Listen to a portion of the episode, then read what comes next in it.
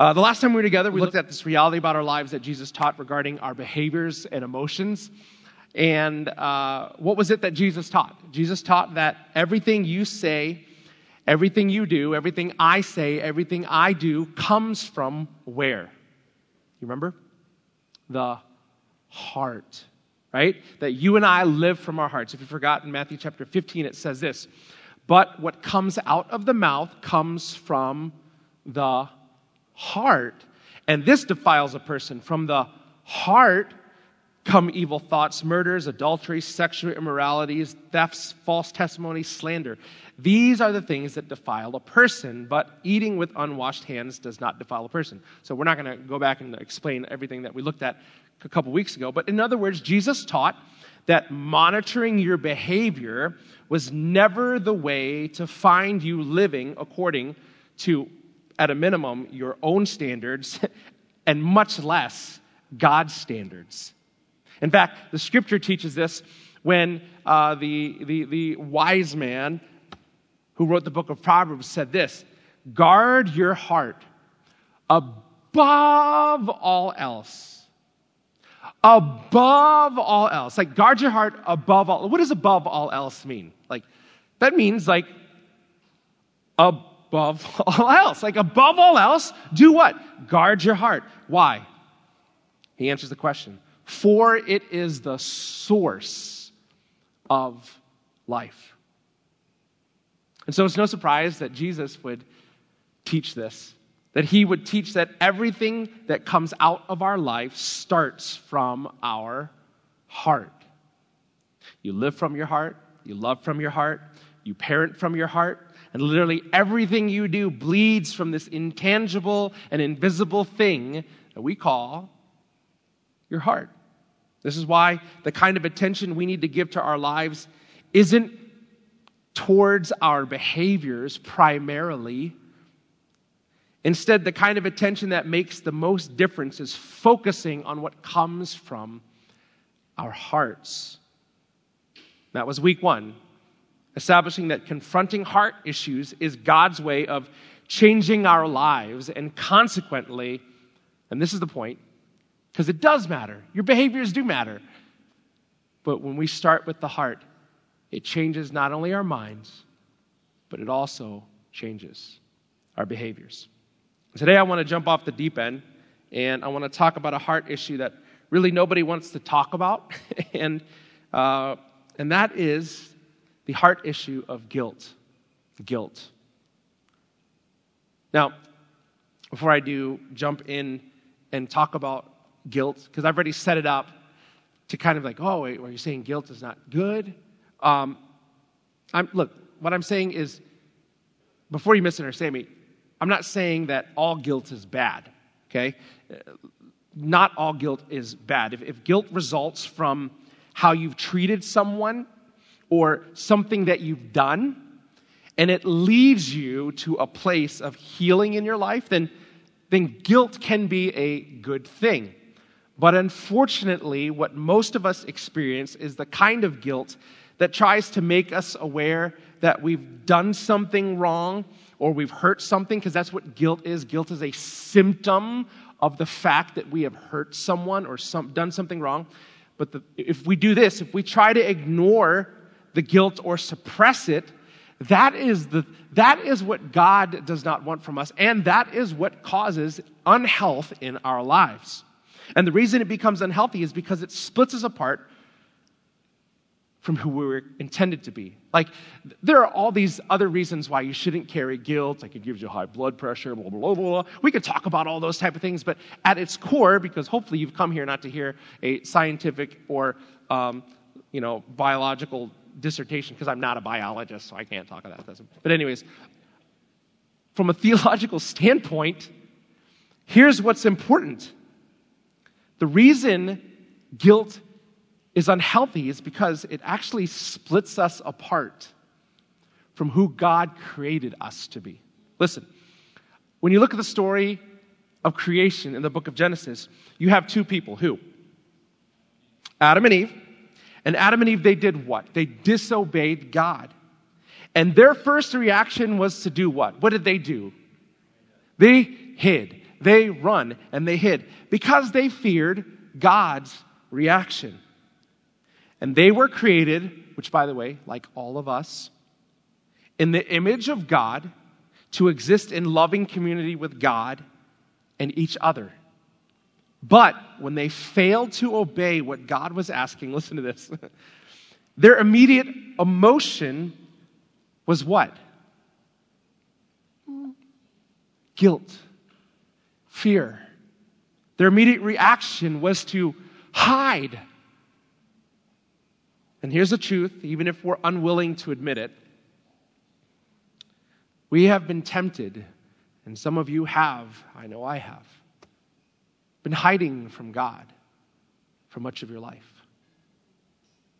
For instance, we all hold certain beliefs, right? We all hold certain beliefs, but unfortunately, here's the thing about beliefs when we fail to live up to what we profess we believe, to keep our life uh, integrated, uh, we hide the part that's disintegrated. That's not really a word because disintegrated is, but it, you, you, get what I'm saying, right? Because when something is disintegrated, when it's um, by definition falling apart or separating, that thing has stopped working altogether.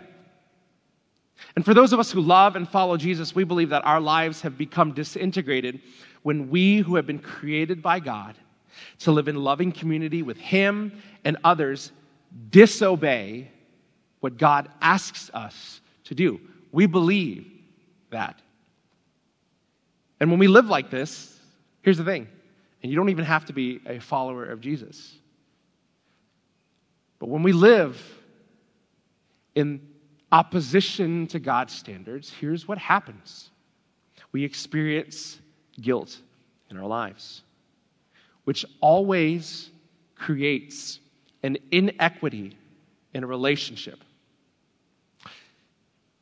Guilt wants me to become aware of the fact that I did something I knew I was uh, I knew was wrong, or, or, or I crossed the line that I knew I should have, or uh, guilt guilt makes me want to be aware that uh, I said I would never, and then I did, or I said I would, but I didn't.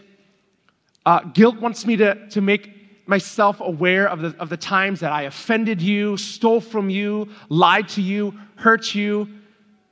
But most of all, it makes me want to know that I owe you. Maybe you've never thought about guilt in those terms. But listen, when you wrong someone, there is a sense that you've kind of stolen from them like you have created an inequity in a relationship, changing the relationship's dynamic. In other words, we have moved the relationship into a debt debtor relationship. In fact, if you're struggling to, to follow me, listen, don't we have terminology that speaks to that?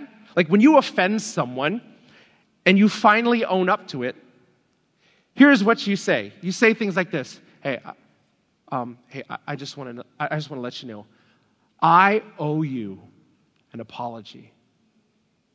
Or, or maybe we say things like, hey, hey, hey, look, look, uh, I mean, I don't know what came over me. I, I did that thing. I said that thing. I, I, I mean, I really didn't, I, I, didn't, I didn't mean to do it. I mean, you know, but hey, let me make it what?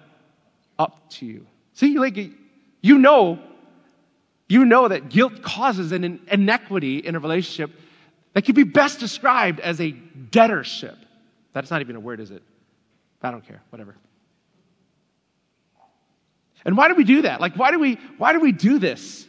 Because we can sense the tension created by what we have done or said, and we instinctively recognize that we are now in debt to them. Like when we lie, we rob someone of trust and the ability to have a relationship because you can't have a relationship with someone who continually lies to you. When we wrongly accuse someone or disparage others, we've robbed them of reputation or possibly even opportunity. Like think about, think about the times that someone has spoken unjustly about you, right? Or when we say something hurtful to someone, we rob them of security and possibly a relationship with us. And listen, at, at the risk of sounding oversimplistic, guilt results from leaving a debt unresolved. So the question is what do we do about it? How do we resolve guilt? Well, the best advice I know comes from something Jesus said during a sermon he gave, we now call the Sermon on the Mount. And in this sermon, Jesus preaches one of the most powerful messages on what the kingdom of God looks like and who are the kind of people who are part of that kingdom.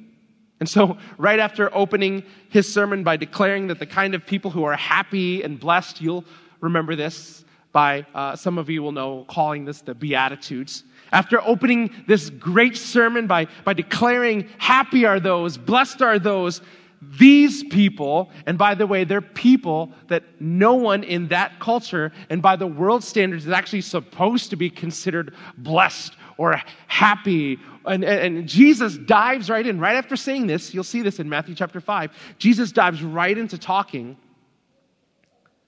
about how our hearts play in seeing us become people of the kingdom of God. So let's look at this together. Matthew chapter 5, verse 21 it says this You have heard that it was said to our ancestors, Do not murder, and whoever murders will be subject to judgment. But I tell you, everyone who is angry with his brother or sister will be subject to judgment. Whoever insults his brother or sisters will be subject to the court. Whoever says, You fool, will be subject to hellfire. So if you are offering your gift on the altar, and there you remember that your brother or sister has something against you, Leave your gift there in front of the altar. First, go and be reconciled with your brother or sister, and then come and offer your gift. So, here in this passage, Jesus reaffirms that behaviors do matter, right? Like, it, it, it does matter. And that we will ultimately face consequences for our behaviors. But still, here's the thing Jesus says that judgment is not only based on your behavior, it also includes something deeper that observing behaviors alone may not reveal. The Bible scholars who worked on uh, the Christian Standard Bible translation have it right, I think, when they call this section, like literally it says right here, it says, murder begins in the heart. Because according to Jesus, you can't have a right relationship with God and have broken relationship with the people He has created and put into your life. Before you can worship God, you must make things right with people. The question is, how do you make things right with people who you've wronged? Unfortunately, here's what I see many people do, and I'm and, and to be honest, I'm tempted to do it myself. We often treat the debt of guilt like we try to treat the debt of finances. We try to resolve our gift by our guilt by thinking we can repay the debt or make up for the debt that the decisions of our life has caused. The problem is that debt caused by guilt we harbor in our hearts is not something we can pay back because the debt of our guilt can be so intangible at times. Like, how do you pay back a reputation you spoiled? Like, how do you, how do you, how do you pay back a failed marriage? How do you, how do you pay back? Uh, I really wish I was there for you in your childhood, son. How do you, how do you pay back very hurtful words or actions that can't be just easily forgotten? How do you pay back someone's self esteem that has been literally crushed because of your cruelty and your pride and your inability to humble yourself. I'll tell you, it's impossible. It's impossible. And since it's impossible to repay most of the intangible relational debts that we accumulate in this life, we accumulate, we build up guilt in our lives, and everywhere we go, it goes with us. And if you're carrying guilt, it affects every relationship of your life. The guilt you pick up in college and you don't deal with, you'll carry it into that marriage. The guilt you pick up on that business trip where you had no accountability and don't deal with it, you'll carry it back home. The guilt you picked up from a failed marriage and don't deal with it, well, you'll carry that, I promise you, into your next marriage.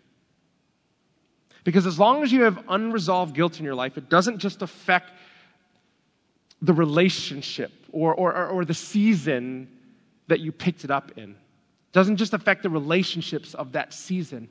You carry that guilt into every relationship and every season of life in the future. And guilt is unhealthy and it will eat at you and it will eat at you and poison your heart and relationships and faith until you deal with it. And some of you, I don't know why, some of you struggle to let go of guilt. Some of you might think that carrying your guilt as part of your life is the punishment that I must pay for everything that I've done.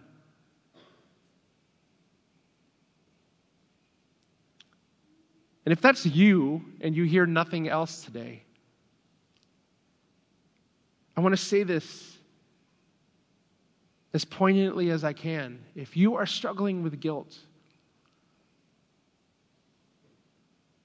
that is not from God. Guilt is a heart issue that, left unresolved, will grow and leak into every part of your life. But the good news is God wants to offer you freedom from your guilt. In fact, here's what the scripture teaches us Romans 2, verse 4 says this Don't you see? Don't you understand? C- come on. In light of everything that God has done, don't you know? Haven't you seen how wonderfully kind and tolerant and patient God is with you? Does this mean nothing to you? I'm not putting my own words in. This is literally what Paul says. Can't you see that his kindness is intended to turn you from your sin. Don't you know that it's God's kindness that He intended to lead you? Um, translation I learned it into repentance. Don't you know? It's the kindness of God. It's the kindness of God, not His shame that leads us to repentance in the face of our guilt. The scripture tells us this is the heart of God. Isaiah 118 says this Come, let us settle this. I love that. Though your sins are like scarlet, they will be as white as snow. This is even before the tide stick, okay? So, like, this is a miracle. Though they are crimson red, they will be like wool. Other translations say, Come, let us argue. I love that. Why? Because God wants to convince us. Like, don't miss this language. If you're, because some of you are like, oh, now I feel guilty because God has to convince me. And you're like, oh, I should, I should just believe. And no, no, no, no, no. God understands. You have a tendency to believe your own way and to buy into the lies that the evil one would have you believe. And so here's what Jesus says. Here's what the Lord says. All right, come on. Let's argue. By the way, he always wins. But he's okay with that. He doesn't say, stupid. Do you know who I am? Do you know who I am? You know, God's not like the cosmic Karen or, you know, you know who I am? I've lived in this neighborhood forever. You can't do that here. Uh, you know, that's not God. God says, come, let us argue. Because God wants to convince us of his forgiveness. Even though we're a tough sell, because we are. Listen, God wants to lead us. He is the good shepherd. He wants to lead us into a life that is a life by the still waters, where He restores our soul. He wants to lead us into a life that is free of guilt. Okay, now that sounds good. So, how do we achieve that, Phil? Listen. The solution to the guilt in our lives is this it's confession. It's confession. Confession is like a spotlight that shines in the darkness of our heart that has the power to clean it out. Because when you're carrying all the guilt, part of your struggle is that you want to forgive yourself, but you will never adequately forgive yourself unless you first openly confess to the person you stole from. This is why the Old Testament taught that confession is not primarily telling God about the things he already knows you've done.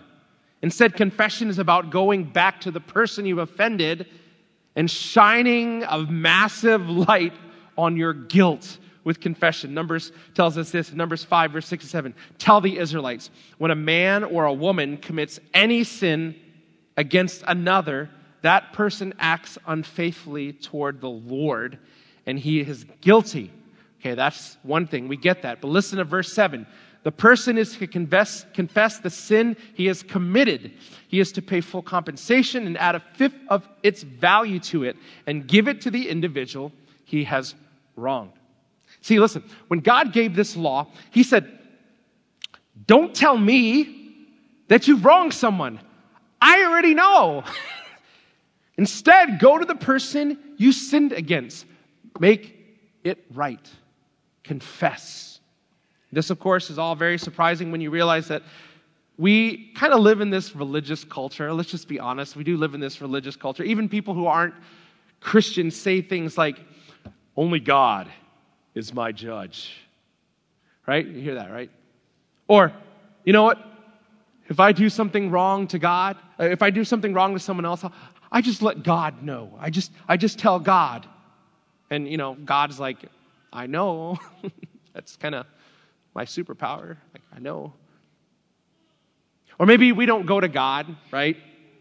Maybe we go to someone we think is close to God. Maybe represents godliness to us. And then, so we go confess to them. And for a moment, you feel better. Like, oh, I confessed and feel better. But the truth is that you're right back at doing what it was you had felt so guilty about a week later. God never said, Hey, when you do wrong, you just tell me. Uh, we'll be good. You know, just, just, just tell me. When you wrong someone, just tell me. You know, we'll be good. And because as long as you're cool with me, you're good. Like God never said that. And Jesus also proved this in his interaction with the man by the name of Zacchaeus. Now, if you don't know who Zacchaeus, he was a wee little man. And a wee little man was he. Um, he climbed up on a sycamore tree for, right? And uh, so we, we all know the story. And Luke, a disciple of Jesus, a doctor by profession, painstakingly wrote a detailed account of the life of Jesus. And he writes about this meeting in what we consider chapter 19 in the Gospel of Luke. And if you grew up in church, you probably remember the story. You know the song. And he was a tax collector. Zacchaeus was a tax collector who used his position and authority to take advantage of people. Like that, that's kind of if I was to break it down. But here's the thing one day he met Jesus. Like, he saw Jesus, and something changed. Something inside of him changed. And how do we know this? Because Luke tells us that he went to every person he had cheated and stole from. And not only paid them back, but he paid them back, what, four times as much. And what did Jesus say? Did Jesus say, okay, Zacchaeus, that's a little bit much. You really, I mean, you really don't have to do that. Like, just say you're sorry to me. Like, it's cool. I'll forgive you. Is that, did Jesus, like, say that? Did he, like, correct him? No, here's what Jesus did say. Luke 19, verses 9 to 10. Here's what Jesus says. Today, salvation has come to this house because he too is a son of Abraham. And then it doesn't say this in the side notes, but every biblical scholar like agrees to this. This next sentence that Jesus says is basically to all the Pharisees watching Jesus call this tax collector righteous, part of the kingdom of God, a son of Abraham, it's like he looks at all the people who are judging him and he goes, For the Son of Man came to seek and save those who were lost. Just in case you had any doubt, this is what I came here to do. In other words, Jesus said, it's obvious that salvation has come, that God is doing something because the move of God to clean our hearts from guilt always starts with confession. And we live in this age that is so fascinating where if you listen to what most people are saying, they're saying things like, look, hey, you just do you, man. You just do you. If you want to live your best life, then you speak your truth. You just do you. You do you. I don't even know that's good grammar. And I look inside of me and I'm like, I'm not sure that the world needs more of me doing me. Like, that's just not, like, I know me. Like, you don't need more of me doing me in your life. That's not what you need. And everyone in this world is working so hard to live their truth and to do them you do you thing. And all the while, anxiety and depression are on the rise. Right? Like, why is it? Why?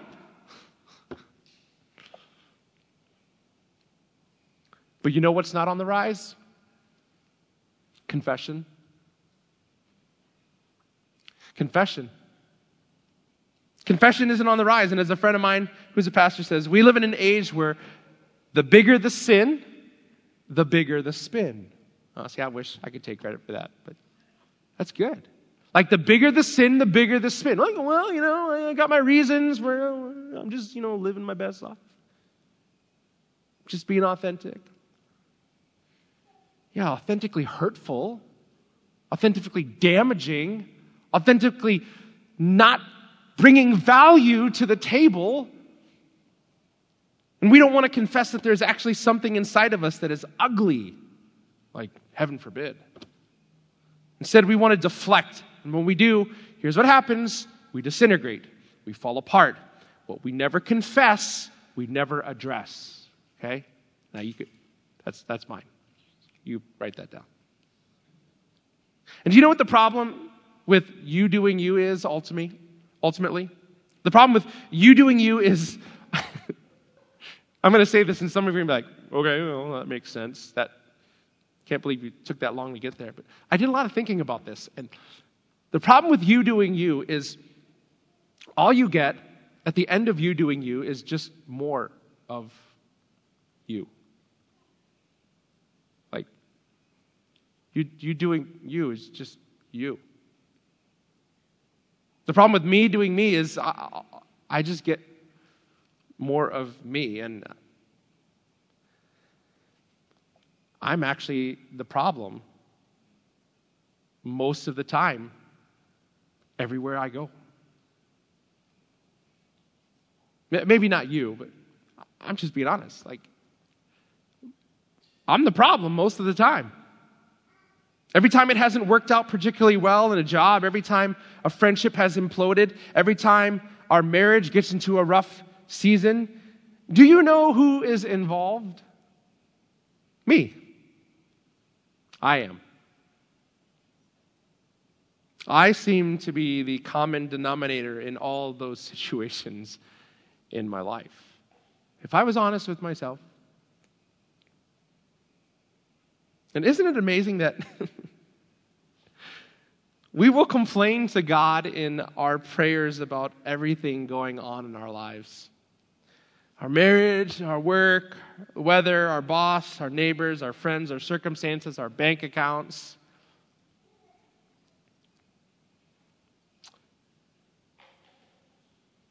That's easy. You know what the hard part is? It's taking responsibility. That's because confession is linked to responsibility. It is true that if we confess to God, He forgives us. 1 John 1 8 through 9 says, If we have no sin, we are deceiving ourselves, and the truth is not in us. If we confess our sins, He is faithful and righteous to forgive us our sins and to cleanse us from all unrighteousness. So then, what is the reason for confessing to others then? Okay, thanks, Phil. You've convinced me. I'll confess to God. Well, why confess to others? Listen, we confess to God for the forgiveness of sin. We confess to others to heal from guilt. Let me be clear. The goal of confession is not simply to relieve your conscience. Okay, there's some people who do that. Well, I said I'm sorry. well, I said I was sorry. Come on, can't you just? I said I was sorry. Why are you still holding it? Right? That's that that that as that's no. Don't do that. Conscious relief does not affect change in our life, by the way. Like just because you feel better about it doesn't change your life. And it definitely doesn't promote reconciliation. If you want healing and change, you must go to the person you've hurt or offended and you confess to them. Ask them for forgiveness. That's why Jesus taught this. We read this when I started. So if you're offering your gift to the altar and there you remember your brother or sister has something against you, leave your gift there in front of the altar. First go and be reconciled with your brother or sister, and then come and offer your gift. James, the brother of Jesus, taught something similar when he wrote in James 15, verse 16. He says, Therefore, confess your sins to one another and pray for one another. Now, that would be a great command if the period was found there. But you know what it says right after that? So that you may be healed. Here's the truth about confession that you may not have realized.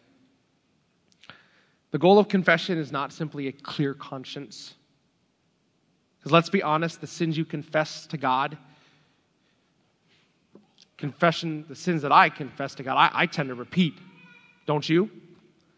And so no one really has a clear conscience when you just confess to God. So the goal of confession is not just a clear conscience. The goal of confession is actually heart change, like a changed heart.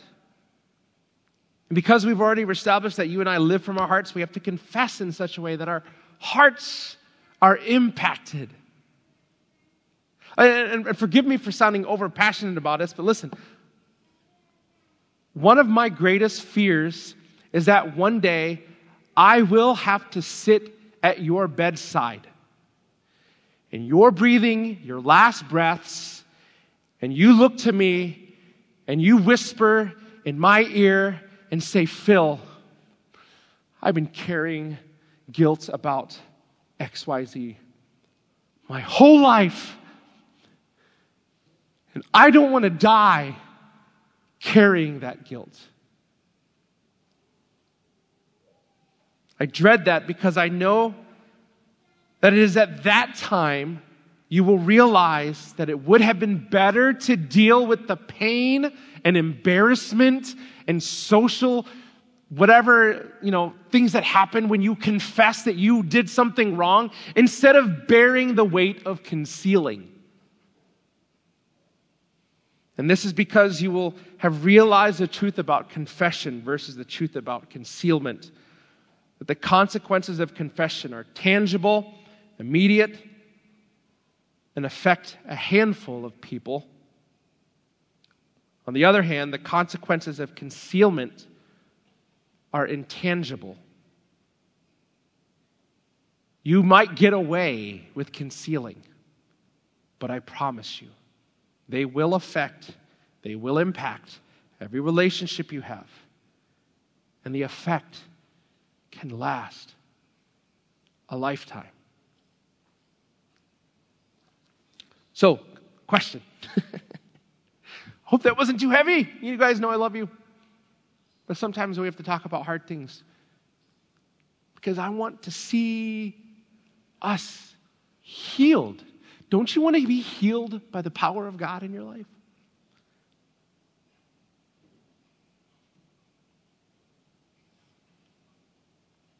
So, if you were you, if not if you were you, if you were God, if you were God,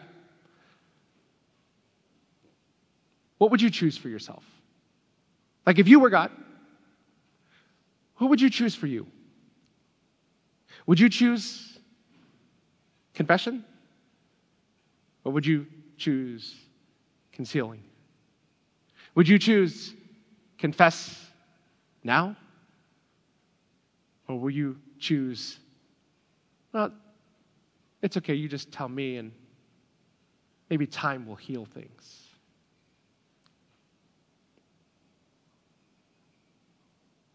Don't allow the consequences of sin to chase you all around for the rest of your life.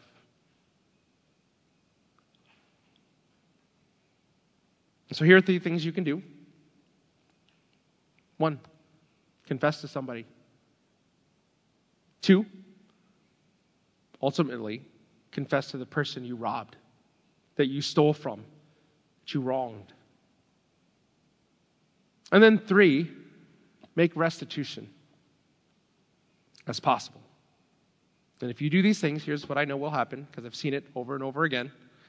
Your outside world will become momentarily more complicated. I'm just telling you, like warning you. Your outside world will become momentarily more complicated. but your inside world will become free. And at the end of the day, you'll find that you'll be able to forgive yourself and be free of guilt, but not until you confess properly. So the question is ultimately that we're going to ask through this series is this Hey, how's your heart? How's your heart? Do you have any secrets? Have you been carrying around a load? And today you've been able to see with clarity that your guilt really does impact you? That it really does affect you? Have you found that your guilt affects your ability to be transparent with the people you want to love and the ones you feel you love the most? Are there subjects you know you should be having conversations about with your spouse or your kids, but you just can't seem to go there? Would you be willing to just settle it? Would you be willing to complicate your life in the short term to free your life up in the long term? Would you be willing to live with the tangible consequences of your confession instead of the intangible consequences of a load of carrying guilt? Would you be willing to trust your Heavenly Father by living life His way and simply obey Him? Trusting that He'll honor the decision to confess and help bring healing and restitution to the person you owe? Because if you do, you'll be free. You'll be able to forgive yourself too. And you will begin to take a giant step towards cleaning out and guarding your heart as confession becomes a lifestyle and a habit. So, why don't you just do it? just do it.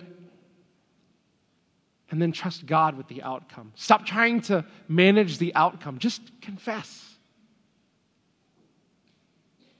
Because at the end of the day, Jesus tells us that confession breaks the power of guilt.